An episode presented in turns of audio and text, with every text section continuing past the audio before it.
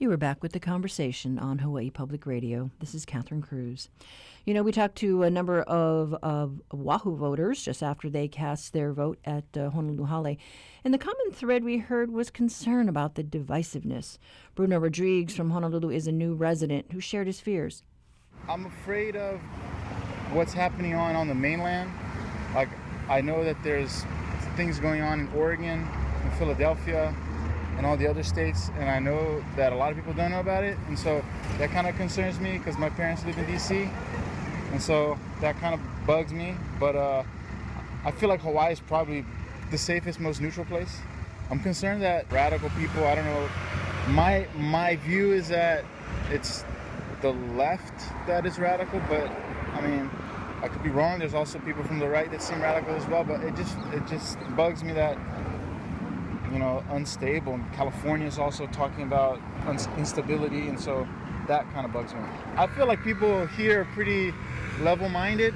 You know, uh, I talked to some of my Democratic friends, and they seem like they have valid points. My Republican friends, they seem like they have valid points. Uh, I feel like people here, compared to the mainland I just came from, they seem much more reasonable with their opinions. And Frank from Honolulu says he feels he has reason to worry. He took part in a Trump rally at the Aloha Tower over the weekend where he says he felt harassed. Uh, police were there to control the situation when one woman got physical. We had some problems at Aloha Tower. We were trying to wave some Trump signs and they came in and then they started coming in between us. They started cussing at us and swearing at us and throwing a hissy fit. I don't know what's wrong with them. They're crazy. They haven't seen us go crazy yet. And so, what, what do you want to say to folks? You know, just vote, get along, man. Why can't we work together as Americans?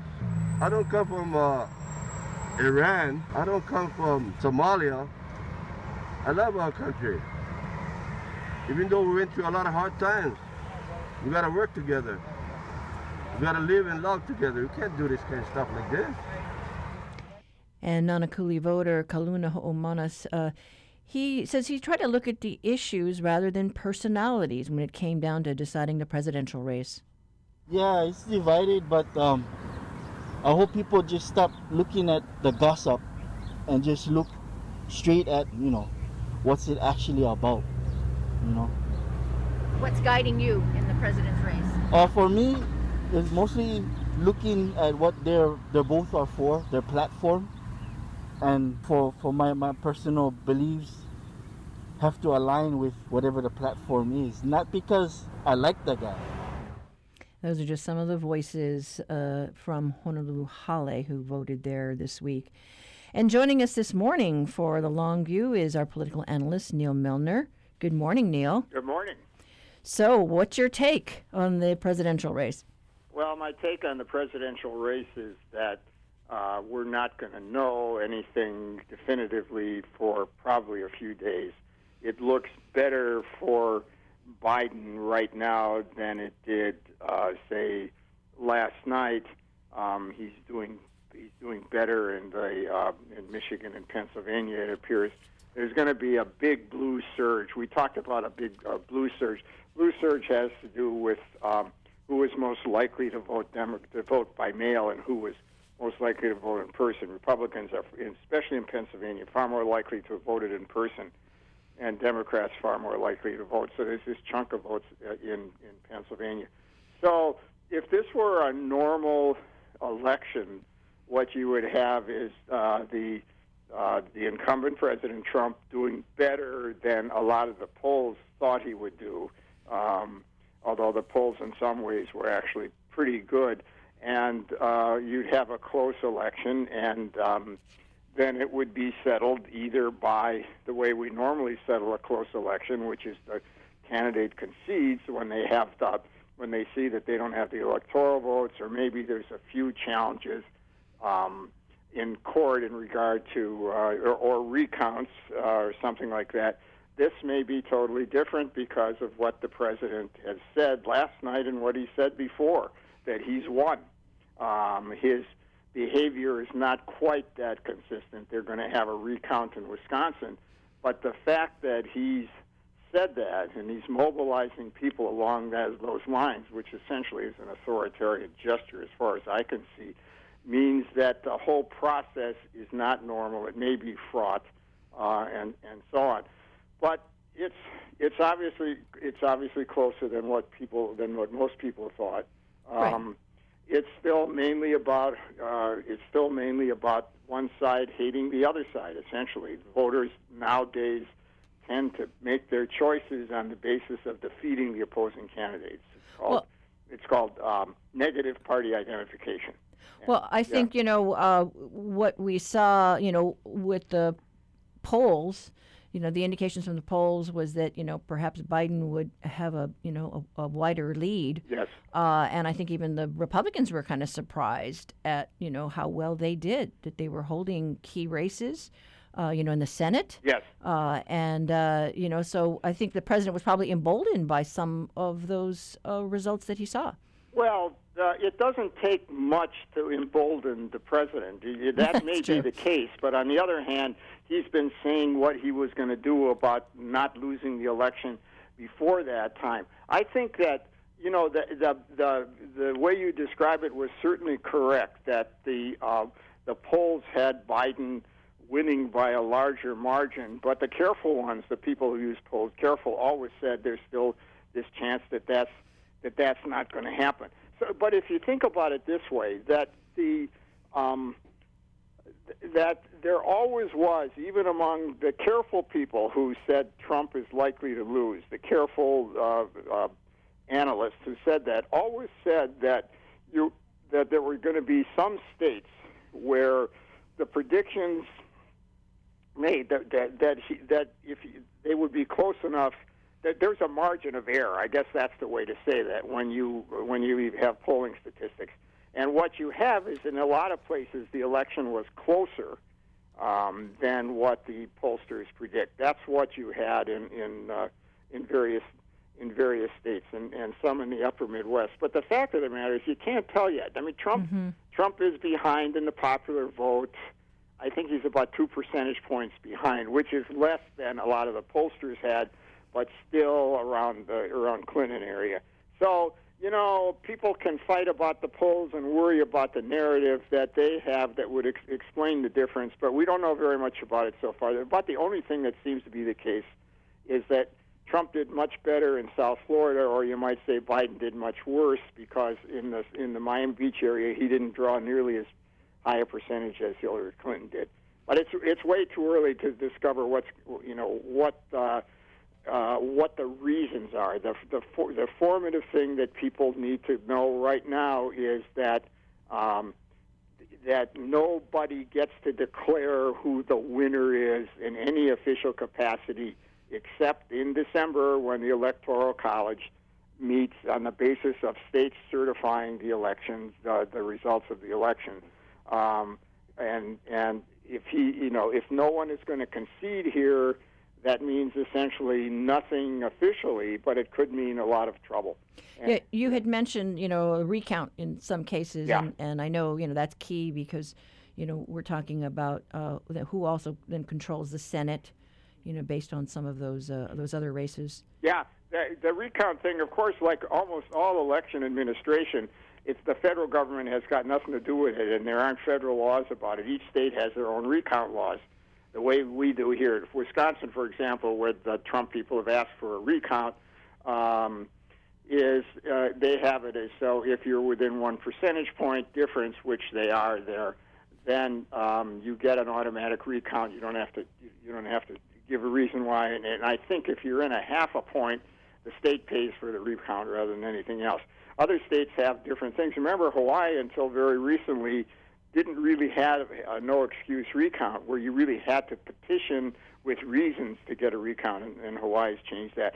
So, so one of the things that's certainly likely to happen, and this happens in, in you know almost any election that's close, you're going to have some kind of recounts.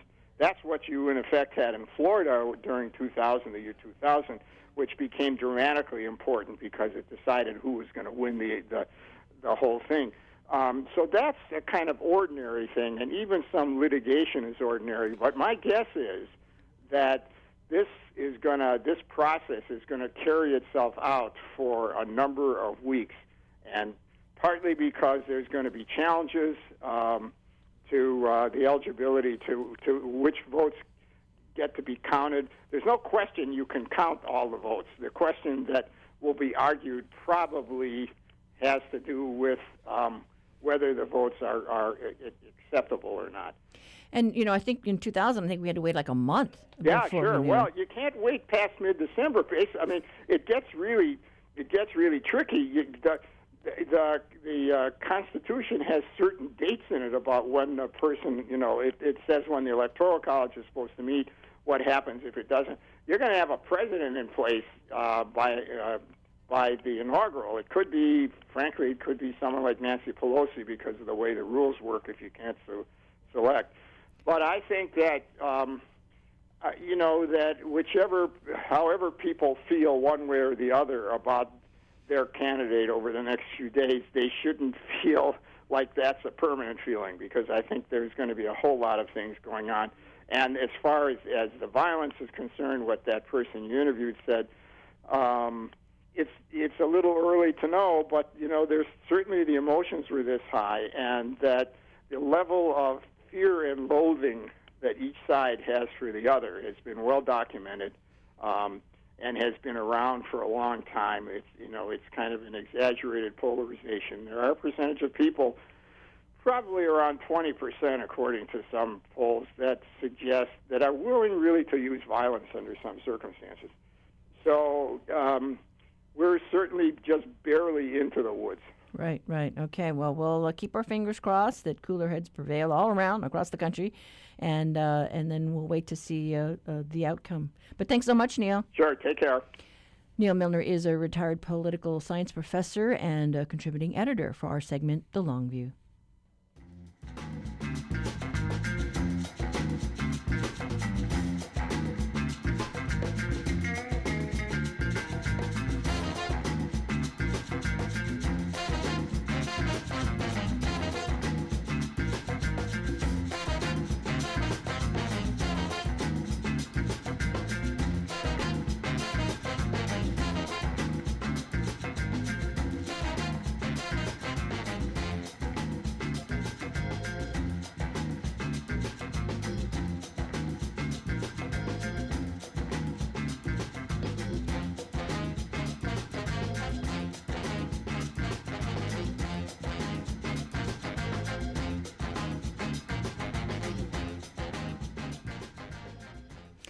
And this morning, Jerry Burris joins us to talk about the Hawaii races. Burris is the former political reporter and opinion page editor at the Honolulu Advertiser. Good morning, Jerry. Good morning. How are you after a late night? Yes. Well, it was an interesting night. yes, for, for so many people. So uh, I guess the the big race here in Honolulu, the the mayor's race. Yep. Well, it was incontrovertibly it was Rick Blangiardi. I mean, he won handily and so that's pretty much a mandate to come in and be the mayor. But the question is, is how is he going to uh, deal with a, a council, which would be a new experience for him? He's used to being an administrator and the boss. And when you're in politics, when you're in city government, you're not the boss, you're the mayor, but the council also considers themselves the boss. So you're going to have an interesting dynamic there going forward as they settle out their relationships. Yeah, and you know he will have a learning curve. Uh, you know, we watched other mayors uh, come in from the outside uh, with uh, no experience running a city. Uh, so it'll be interesting to see uh, what kind of team he formulates. Well, I, you know, I, I, here's my guess. You want to hear something? I okay. think that somewhere in the in the Blangiardi administration, you're going to find uh, Colleen Hanabusa, who's an experienced political person, and she kind of balances off against Rick, who is Rich, who's kind of new to politics, although not new to administration. So that would she might become managing director. Ah, that that's an interesting uh, uh, name. And, it's not that I know anything. It's just I'm just a guess there because okay. she did endorse him in the in the campaign. Right, and and uh, I'm sure then uh, you know we, have seen the, his uh, backers. Uh, you know they, they draw from certainly a, a, a broad range you know of folks in the community, and we'll see who steps up to join his team. Of course, you know one of the interesting things about this race is, is it was more on the other side. Keith Amemiya made it a Democrat versus what he attempted to make it a Democrat versus Republican race. and uh, you know he campaigned ard- ardently as a Democrat, although uh, didn't didn't really identify that way. But um, so it'd be interesting whether the Democrats in the town and, and on the council, even though they're nonpartisan officially, will be able to cooperate with and, and work with uh, Blangiardi, the new mayor. Yeah, I mean, you know, you were around certainly when that change happened, right? It was the the the um, Patsy Mink led the charge when the three councilmen switched parties, uh, and you know that led to a, a tumultuous time. But then th- that took the, the politics out of it. So yeah, it was interesting that he that Amemiya tapped the Democratic Party uh, folks to help him in his campaign. But don't think that although it's nonpartisan officially, don't don't think that people don't have partisan affiliations and, and leanings going forward. And although I don't know how much that plays out in, in sewers and roads and so forth, but it, it still plays out in some occasions. Well, it'd be curious because when you look at the union endorsements, right? Uh, what government unions uh, stood behind Amemiya uh, in the in the campaign? And, a number uh, of them, although yes. I guess Blangiardi got the police union, mm-hmm. which So- is critical right now. Yeah, so it'll be interesting to see what happens during negotiations and, and how One, they one of the things that I'm sure that the new administration will be watching for, we're trying to learn about, is, is you know, we use the phrase the deep state kind of um, loosely in the national level, where you know there's a, there's this level of bureaucrats and officials who just, no matter what elected officials do, they really run the government, and that may not be true 100%, but there is kind of a an institutional bureaucracy in the city that um, you need to work with and you need to have cooperation from.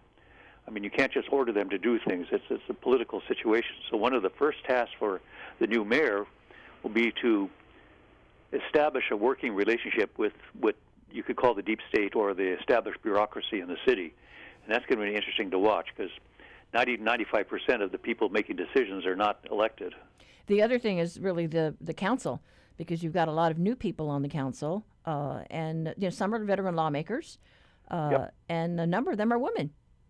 That's good. There's good. It's a good mix there, and uh, the race I guess we're watching most closely is Augie Tulba versus uh, Willie Sparrow, which is Augie seems to have won it, but it's very close, and uh, there are still a few votes to be counted out there, and that that could.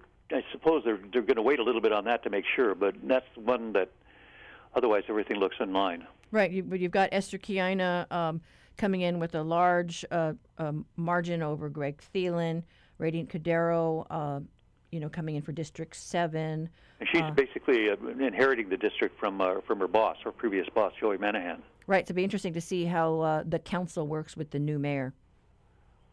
They will work well at the beginning, and then will stop working well as things go the way they always have. Okay. uh, what about the neighbor islands? Well, I think you've talked about uh, Mitch, uh, you know, on the Big Island, the mayor's race there. Um, one of the interesting things was on Maui, where um, they decided they didn't like term limits, Yeah, which is kind of interesting because uh, on Oahu, as you know, they, there was overwhelming support for term limits for the prosecutor. But uh, for some reason, so if, you're looking for a, a theme for the whole election, is, is it a public revolt? Is it uh, out with the old timers and in with the newcomers? Well, I can't really think you could say that because in in one case, like in Oahu, we got a new mayor who has no political experience. On the other hand, we have other islands where they're saying, no, we don't want term limits. We kind of like continuity. So it's an interesting kind of mix there. right. In the Honolulu prosecutor's uh, office, uh, you've got Steve Alm, who who's you know an experienced uh, lawmaker, and so. Uh, um, Oh, he's he's going to have no trouble. He's going to step right into it. He's he's he's been in the trenches before. He knows the office. He knows what works and what doesn't work, and I think uh, that that'll be a fairly smooth transition right there. And then, as far as some of the uh, initiatives that we uh, were keeping a close watch on on Maui, uh, I know we had talked uh, initially about that managing directors. Uh, Well, folks figured out that they don't want two mayors on Maui. They only want one. yeah, you saw it as like a power grab. It was it was sort of a. I mean, I don't know if it was a deliberate power grab, but that's the net result of it. If you have a managing director who's not directly responsive, you know, is appointed not strictly by the mayor, you're going to have a, a separate oh, separate office of power there. And so I think the voters on Maui recognize that there's a possibility for a lot of trouble there, a lot of pilikia if if you have two, in, in effect, two mayors. Well, I did talk to uh, uh, someone who was w- with the, the losing side who said, well, you know, no, it's not that way at all, that this was something that uh, you know they've been uh, th- that they've been working on for many years, and they were using uh, you know other models on the mainland where this is in in uh, in play. So really disputed that fact that it was a power grab, but vo- voters no, obviously I thought. mean, it may not have been a power grab in that person's mind, but it's but as a result, you have two centers of power. hmm I mean, we have they have strong mayor systems across the country and weak mayor systems. In some some cities and some counties, uh, it's the managing director runs everything, and the mayor is an elected figurehead. And but in, in Hawaii, we've tended to have the elected mayor being the the center of power and the managing director being subservient. And so I guess they like to keep it that way. And then the other thing uh, that was interesting was this Department of Agriculture. Yeah. Well, I think that that one was uh, they, as we talked about before. I think they were there was an interest in, in it's the anti-GMO group that are that are really focused on that. You know, it'll be interesting to see how that plays out, and and and you know, uh, I mean, obviously the the water water rights are still very sensitive uh, there on Maui, and now there's a big push, you know, to be self-reliant with Yeah. our, our COVID filter, and so yeah, how, how is that office going to work? And um, you know, is it, it'd be interesting to watch. Yeah. Now, now that they have a Department of Agriculture, or will have, um, it depends on how that. It's going to be an advocate for ag, and it depends on will it be an advocate for big ag, which is the traditional thing that's happening in Hawaii. In other words, speaking for pineapple and sugar, or will it be an uh, advocate for small ag and diversified ag and non-GMO? And I think that's the direction they're hoping it's going to go. Yeah, so all, all very interesting, and uh, we will see then uh, how this actually plays out uh, in 2021. One one thing is, I noticed that uh, I was kind of surprised at, that uh, the number of votes for Trump in Hawaii. He got about thirty some percent, and um, but it didn't seem to be. There weren't any coattails there. There weren't. I didn't see any Republicans elected that you weren't expecting to be. Yeah, I think even in in the uh, House, I think they lost some lost some ground there. They lost some ground there. Sam Slom was trying to make a comeback and out in Hawaii Kai, and he he didn't make it.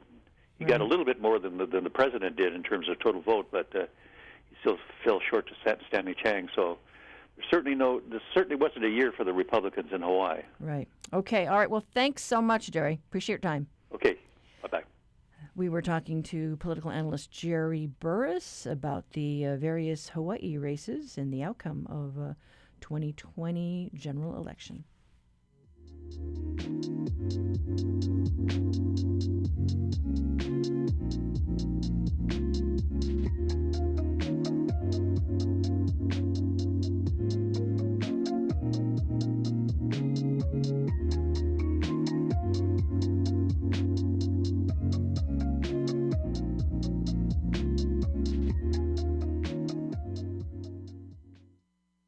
Support for HPR comes from the Honolulu Museum of Art, presenting Katsushika Hokusai's Great Wave off Kanagawa, also known as The Great Wave, on view November 12th through the 29th. HonoluluMuseum.org. Foreign powers that want to meddle with the election are. Reporters for the world look beyond our borders. I've been speaking with a few people inside Iran about how. Presidents of Guatemala, Honduras, Bolivia. Next time on the world, global reaction to the U.S. election. Actually, here in the UK, in our last general election, just. All eyes on the U.S., on the world. Starting this afternoon at 1. Support for HPR comes from Alexander and Baldwin, owners and managers of office, industrial, and retail properties across the state. A&B, building partnerships in Hawaii for 150 years with a commitment to provide for the needs of island communities. We now head to the Big Island, where former county prosecutor Mitch Roth defeated political newcomer Ikaika Marzo to become the next mayor of Hawaii County. HPR's Ku'uwehi Hiraishi joins us. She was following that race all night. Good morning, Ku'uwehi. Good morning, Catherine. That's right, all night. like uh, like the rest of the state, early results in, in the in the mayoral race on Hawaii Island arrived much later than uh, than expected, four hours uh, to be exact. Uh, while most of the delay was due to, to long lines outside polling places on Oahu, uh, the Big Island actually did uh, experience its share of election day delays. uh, Hawaii County Elections Program Administrator Pat Nakamoto uh, says much of it had to do with COVID 19 precautions. For example, there's a limited number of people allowed in two polling places at any one time, and the polling booths were also needed to be spaced out. Uh, for social distancing, and so that limited uh, the amount of voting that could occur at any one time uh, even further. Uh, a bulk of the voter turnout on the Big Island, a little over 65%, did come by way uh, of mail in ballots, uh, but more than 4,500 Big Island residents did head to the poll yesterday and in early voting the week prior um, to vote. Now, you know, were were there scores of people lined up you know, at those polling places at seven when, when they were supposed to close? I mean, I don't know. You're from you're from Hilo. You know, you know that town. Yes, and I actually, uh, thanks to the Hawaii Tribune Herald, uh, which reported that at least hundred people were lined up outside Aupuni Center in Hilo uh, at 7 p.m. last night uh, when the polls were supposed to close. So they did about an hour delay uh, on the Big Island um, for that to happen, but as we know, uh, the long lines here on Oahu was really the, the source of the delay for overall results. Uh, but the Big Island only had two voter service centers open uh, that day, and that was, at least from uh, critics, that's you know one of the reasons why it may have taken a lot of people uh, a while to commute and also get there uh, if they had to work and whatnot. so that's something that's on their minds. but uh, this delay really threw a wrench in, in these plans, election day plans for the Hawaii County mayoral candidates themselves. Uh, Ikaika Marzo, Kalapana native and local entrepreneur, uh, had plans to read the results of the first printout in Kona and then make that two hour trek for anybody who's been to the Big Island yes. back to Hilo for final results. But uh, as we know, uh, that kind of uh, threw a wrench in things. Uh, former prosecutor Mitch Roth also had scheduled a virtual campaign event uh, where he and his close friends and family, uh, due to COVID, would gather and then um, meet the rest of the supporters by way of Zoom. But they had only really planned an, you know, hour, maybe several hour event to read the the election results, but they hadn't anticipated keeping the public entertained for hours, for five hours. So here's Roth uh, reading the first printout numbers to the audience at that gathering. We're at 57.48,895 votes. I think that's it, gang. What? it was a long night uh, for campaigners there, but uh, Roth went on to garner a little more than a thousand additional votes and winning the race with nearly 57% of the Big Island's votes. Uh, Marzo did see a slight bump after in-person votes were tallied, uh, but not enough to take to take the lead. And this wasn't Roth's first uh, island-wide campaign, other than mayor, county prosecutors, the only other county-wide race which he won uh, twice. Uh, so Roth, you know, in trying to think about what he's going to do next, he's he's planning to assemble his cabinet team around this uh, philosophy he has uh, for government. Here he is explaining uh, sort of his reaction to to the win. I, we kind of felt that that was what was going to happen but you know we didn't want to to jinx ourselves. We were very very happy with uh, the results. You know, I, my hats off to Ikaika. He ran a great race. You know, the our idea was to change government to a government that helps people thrive and succeed. And uh, you know, we should be serving versus trying to control things. And uh, you know, that, I think that was I think that resounded in a lot of people's minds. And that the mayoral race uh, was definitely uh, uh, the headliner, but that wasn't the only race in town for the Big Island. Hilo's uh, Kaili Kahele is headed to Washington, D.C. Yes. Uh, as the next U.S. representative for Hawaii's second congressional district. Uh, he beat out Republican Joe Akana in that race, and he will be the second Native Hawaiian uh, in Congress, but also the first member of Hawaii's congressional delegation to reside on the neighbor island at the time of being elected. Yeah, I know. Uh, you know, he he had oh, expected certainly to uh, run up against uh, Tulsi Gabbard, uh, and right. then when she uh, pulled out, he was he just had a clear path.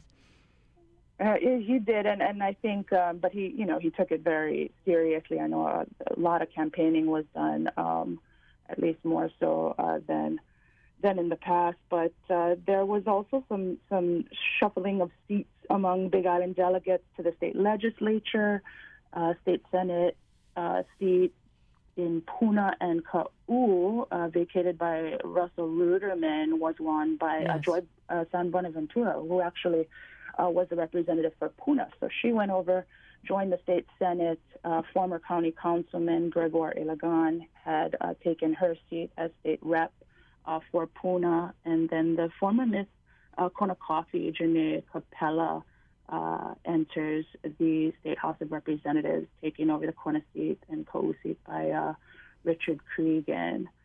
Um, and Right. so, you know, I, I think uh, looking at the results of this uh, this mayoral race, at least, a lot of it seems to be a nod in, in terms of um, wanting someone a bit more experienced in county government uh, to take the Big Island through uh, the economic recovery of COVID and kind of building blocks to uh, a recovery overall for the Big Island. Yeah, I mean, Greggor Ilagan, you know, no stranger uh, to politics and government. Uh, uh, yeah, and then, um, uh, you know, with with the the win uh, for Senator uh, uh, Buenaventura, that yeah, that's obviously a, a step up.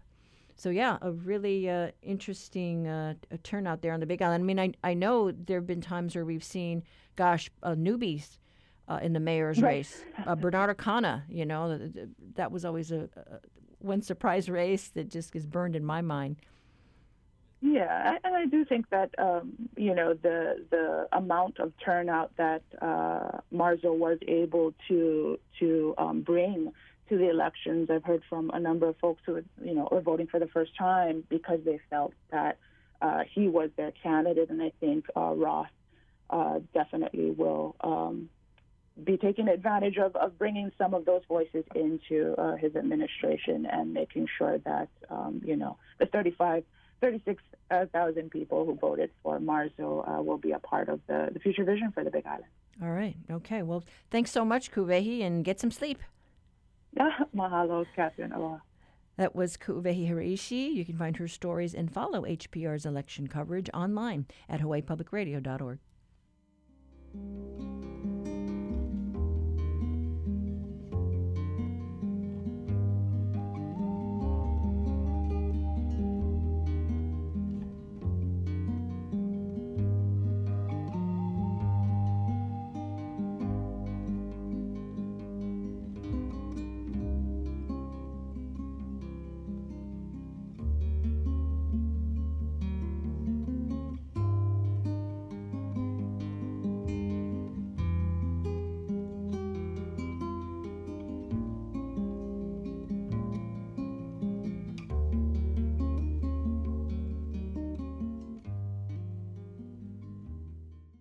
Continuing our look at the election results. On our reality check today, we feature Honolulu Civil Beat's reporter Anita Hofschneider. You've been, uh, uh, you were tracking the uh, races for the Office of Hawaiian Affairs. So, what was your biggest takeaway? Wow. So the Office of Hawaiian Affairs races were really interesting this year. Um, as you may know, the Dan Ah- Ahuna won his reelection campaign um, to represent Kauai back in the primary, but uh, back then, Luana Alapa had edged out Colette Machado, um, but she didn't win enough to win outright. And so Colette Machado has served on the Office of Hawaiian Affairs since 1996, more than two decades there, and she was really hoping to keep her seat. She's also the chairwoman of the board but um, she, she was actually defeated by Alapa. Alapa got 34% of the vote, and Machado got 27% of the vote. So that's a pretty big deal. Um, you know, Machado has been there for so long. Uh, but one thing I would say that was interesting about that is um, it looked like uh, Machado actually won when it come, came to Maui County voters. And that's significant because the seat is actually representing Molokai and Lanai. And so it seems that although statewide, Alapa, um, you know, was the winner, Machado actually did really well among the people that the seat is supposed to represent. Yeah, you kind of wonder what was going on there. I mean, w- was you know the outcome be- because people weren't really tracking the issues and positions on things? You know, it's it's hard to say, but you know there are always a lot of uh, blink votes in OHA races. A lot of people aren't really familiar with it, and some people tell me that they think that people with uh, names that are earlier in the ballots, like like with A last names or or better known last names, sometimes do well in these races. I don't I don't know if that's true, but um, I definitely don't think that Machado was helped by some of the controversies that have plagued OHA in recent years with a state attorney general investigation and some um, ethics uh, violations among some of the other trustees and um, just kind of the inter- internal infighting and squabbles with lawsuits against one another. I think that um, it, kind of uh, heightened this feeling of disillusionment uh, uh, among about OHA in general. Um, if not her specifically, and um, just being an incumbent and someone who's been there for that long, perhaps voters just wanted somebody fresh. Yeah, there was a concern about transparency uh, because of the LLCs that were created uh, under OHA, and I know that was a big uh, sticking point with um, uh, Keli Akina, uh, and uh, he managed to hold on to his seat, right? Yeah, so I, I hear that we still have a few votes trickling in, and it's a very, very tight race uh, between Akina and Souza. But I also hear that the Office of Elections is saying we, they don't think it's tight enough to do a recount. Hmm. So, um, based on the latest available results, it looks like Akina managed to keep his seat against uh, challenger Keone Souza. And that's interesting how tight it was because Akina spent so much money on this race, like by and far way more than any other OHA candidate spent um, trying to maintain his seat. I'm sure you saw his advertisements all around, and um, he's really known for you know his uh, beating on that drum of transparency and accountability and being uh, he's definitely in that race it was more of a, a, partisan one where Souza was backed by more establishment Democrats and Akina was backed by uh, more you know Republican voters and and you can kind of see that in in how that shook out. Yeah, and the other race uh, is uh, that of the Big Island, right? Uh, for the trustee there, Keola Lindsey came out ahead. Yes, so I think um, you know supporters of Lanakila Mangauil are going to be disappointed. You know, he's a progressive who had been very well known for his opposition to the 30 meter telescope on Hawaii Island. Um, and he lost pretty badly to uh, Keola Lindsey. Lindsey is the nephew of the current outgoing trustee and has also been an OHA staffer for many years. And so, in a lot of ways, um, Keola Lindsey was somebody who was uh, perceived as more moderate compared to Mangauil. Uh, Lindsey had, you know, was less um, had less strong opinions that he was voicing compared with Mangauil. And um, it looks like that's what voters preferred because he came with uh, he won with 40% of the vote compared with Mangauil's 26%. So the Lindsey family still has a presence there on OHA. Oh, definitely. yeah. So, um, gosh, I mean, and as far as the, the turnout, I, I really haven't had a chance to, to look at, you know, blank votes. And like you mentioned, that's always a concern because everybody votes in this race and they may not be as close to some of these Hawaiian issues uh, that Native Hawaiians are. Yeah. So I was actually surprised, you know, during the, um, uh, primary, there were so many blank votes. You know, sometimes more than half of the votes would be blank. There's actually much fewer blank votes for this uh, gen- general. About um, you know a third of the votes in each race were blank. Um, and so that's still high, but that's mm-hmm. actually lower than I thought compared to the primary. So it seemed like more people were actually engaged this time around. All right. Well, thanks so much. We really uh, appreciate your time, Anita. Thank you for having me. That was reporter Anita Hofschneider with today's reality check. To read her story online, visit civilbeat.org.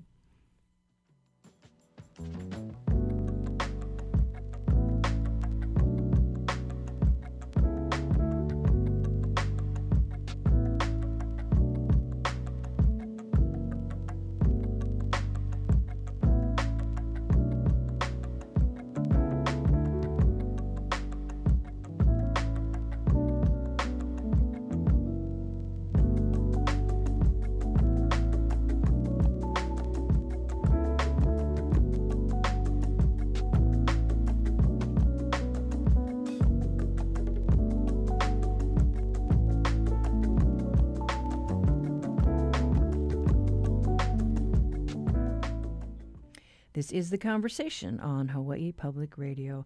It's time now to go to uh, UH Professor Patrick Hart, who tells us more about a Hawaiian honey creeper in our new weekly segment, Manu Minute.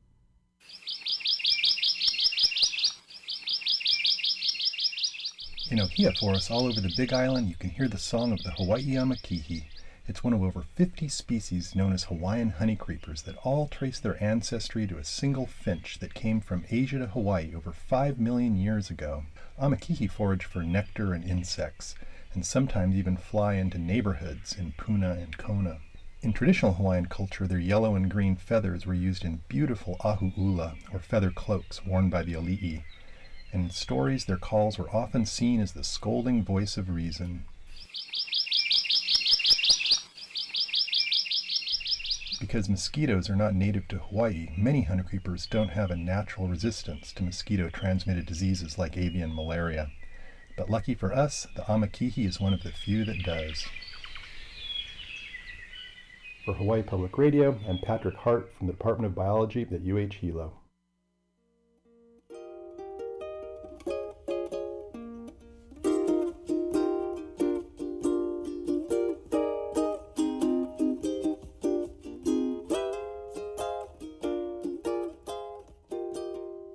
Support for Hawaii Public Radio comes from the Maui Academy of Performing Arts, live streaming Songs for a New World, a musical exploring life, love, and hope this Friday and Saturday.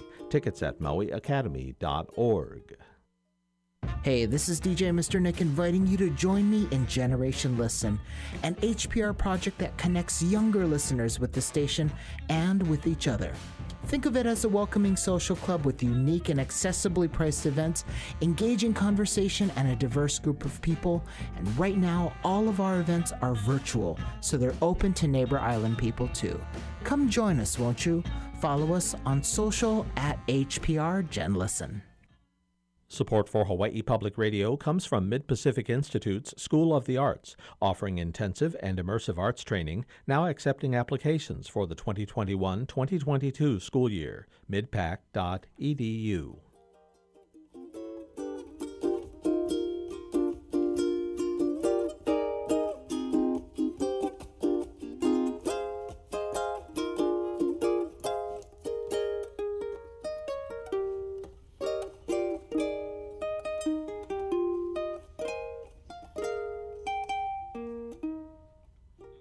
You know, we know Halloween is POW, so pumpkins may not be high on your list anymore, but today we're talking about another orange fruit popular this time of year persimmons.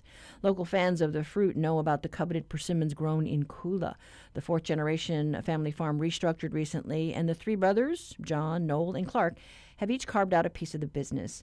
We talked to Clark Hashimoto, who's harvesting trees that his grandfather planted that are said to be about a 100 years old.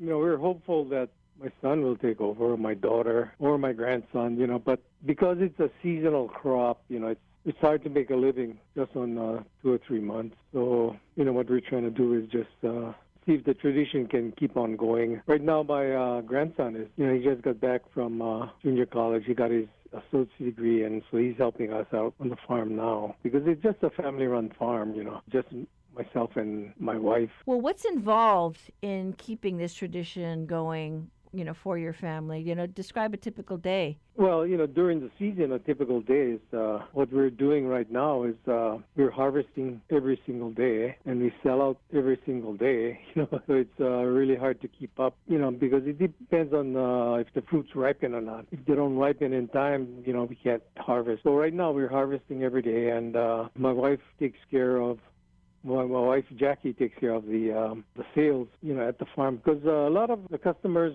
are walk-ins or they call in and place an order and they come to pick it up. In the past, we used to have a lot of people come from Oahu, Hawaii, or even the Big Island uh, to pick up the persimmon, you know, and Komoda's and Sam Sato's, whatever it is, and then they just make a day and they go back. So this year, because of the pandemic, we've opened it up to um, mail order to the neighbor islands. Oh, there so you we're go. shipping like yeah, we're shipping like 125 boxes every week, mainly to Oahu. And so you ship directly to the. Right now, we uh, we have a hard time keeping up with uh, local demand, and we have a lot of requests from like Down to Earth and Mana Food. They've requested, and uh, we have a wholesaler who takes about you know seven to ten 30 pound crates a week, and you know we've got calls from two vendors who do um, farmers markets on Oahu, who wants uh, five to ten crates a week, which we cannot provide because we don't have enough. Tell us about the types of persimmons that you grow there. first off, is what we have now is the Maru, M-A-R-U. It's a astringent type of persimmon that it's come in early, which is good, and it's a yellow green in color. And what we it's astringent, so what we have to do is we use dry ice to cure the puckerness. We leave it in dry, one pound of dry ice and 40 pounds of persimmon for 24 hours, and then in a day or two you can eat them, so they're still crispy and and these this is very sweet. So secondly, we have the fuyu, which is the most common one. You know, California sends all their fuyus to Hawaii.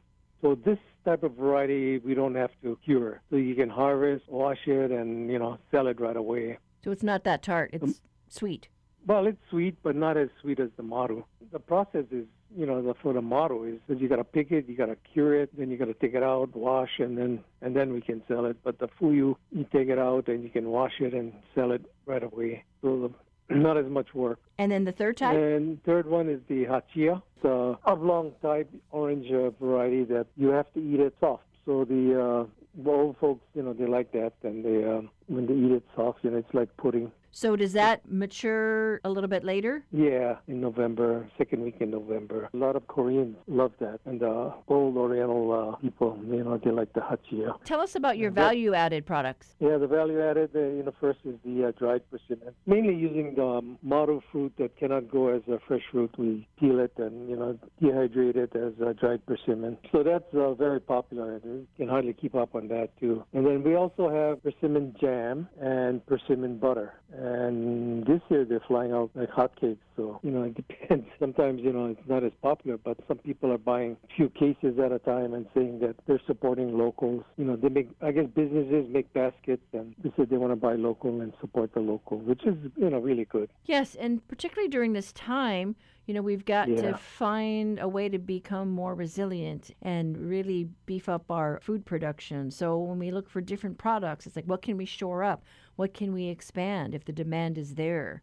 We didn't know what, what to expect this year because of the pandemic, if people weren't going to buy and stuff like that. So we are kind of up in the air until the season started and then they started coming. Of course, you know, mask is required and social distancing. But we've been having a lot of customers and uh, we're sold out for the next week and a half, I guess. Well, that's great. So, so yeah, it's great. But uh, You need more you know, persimmons. we- yeah, we need more persimmons. Well, you know, when we had one big farm, you know, we could supply everything. But now we got to be more resourceful. And How many acres uh, does your farm cover now? my farm now covers about two and a half acres and maybe uh, 200 trees. So, you know, in the past we had 500 trees. So that, you know, split in three. So, I see. So then each brother has their own trees? yeah, own their own trees, yeah. And so are they doing a similar model or everybody's doing it their own way? How does that work? I know it can be complicated with families I'm, sometimes. I'm sure, yeah. Um, they're doing their own. I think we're the only ones that are really open every day to the public. Right now, we're open 9 to 3 every day, seven days a week until the season ends. I plant stuff like, you know, Fuji apples and some other things. So when people come, you know, they walk down the road and they can see all the different things, you know. So it's just not just come pick up and leave. You know, they can kind of walk around, pick their own, but you know, it's too much liability. Yeah. For a small operation like ours. So what's the biggest challenge you think then is just uh, being able to stay in business and, and uh, keep somebody in the family interested in uh, in growing persimmons? You know, for me, uh, I grew up on the farm and uh, we worked on the farm all this time. And, you know, I took vacations to help, you know, with the persimmons and stuff like that. But now it's one of my sons is, uh, well, two of my kids are teachers, so they can't really take off, yeah. Anything else that you want to just share just about persimmons in this time of year? Because everybody's, you know, thinking of pumpkins, but, you know, that's not the only orange uh, uh, Yeah. fruit out there. So, you know, we have that Kula Country Farms down the road. So usually they go pick up their pumpkins and they come up here and pick up their persimmons. So, so it's, uh, you know, we uh, feed on each other. Right. Tis the season. Yeah, but you know, it's not only the harvest. You know, after the harvest, we have to prune every single tree. The upkeep is all year round. What is it that you love about persimmons? Well, aside from the uh, tradition, you know, it's uh, well, kind of rewarding when you, you know, you see all the fruits on the trees and that all the care that you put into it, you know, is paying off. So you know, and more and more people are, you know, we've got different people coming up every year, and uh, so you know, the fruit itself is very popular. It's not as easy as it seems, yeah. Because other than this, you know, because it's normally just my wife and I during the week, and then uh, our um, kid, our fa- family comes on the weekends to help. But we have to um, harvest, you know, to keep up with the orders. So with my grandson here, it's uh, it's a blessing because at least we can keep up with the harvest. And persimmon season runs October to December. You know, we, we were talking with Maui's Clark Hashimoto, uh, who sells fresh persimmons and persimmon products. And if you're lucky enough to get your hand on one of the Hashimoto grown fruit, you can then appreciate the history of this family's backbreaking work and the niche they have carved out in our community.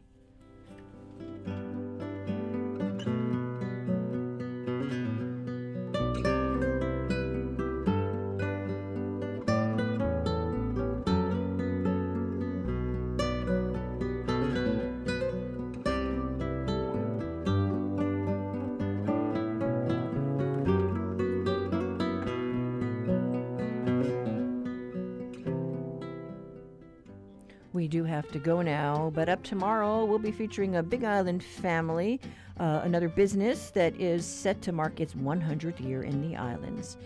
So, what did you think about the election results? Call or talk back line 808 792 8217.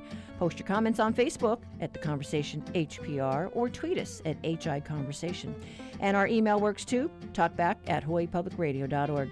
Find all our archive shows online. Just look under HPR News and Talk for The Conversation on hawaiipublicradio.org. I'm Catherine Cruz. Join us tomorrow for more of The Conversation.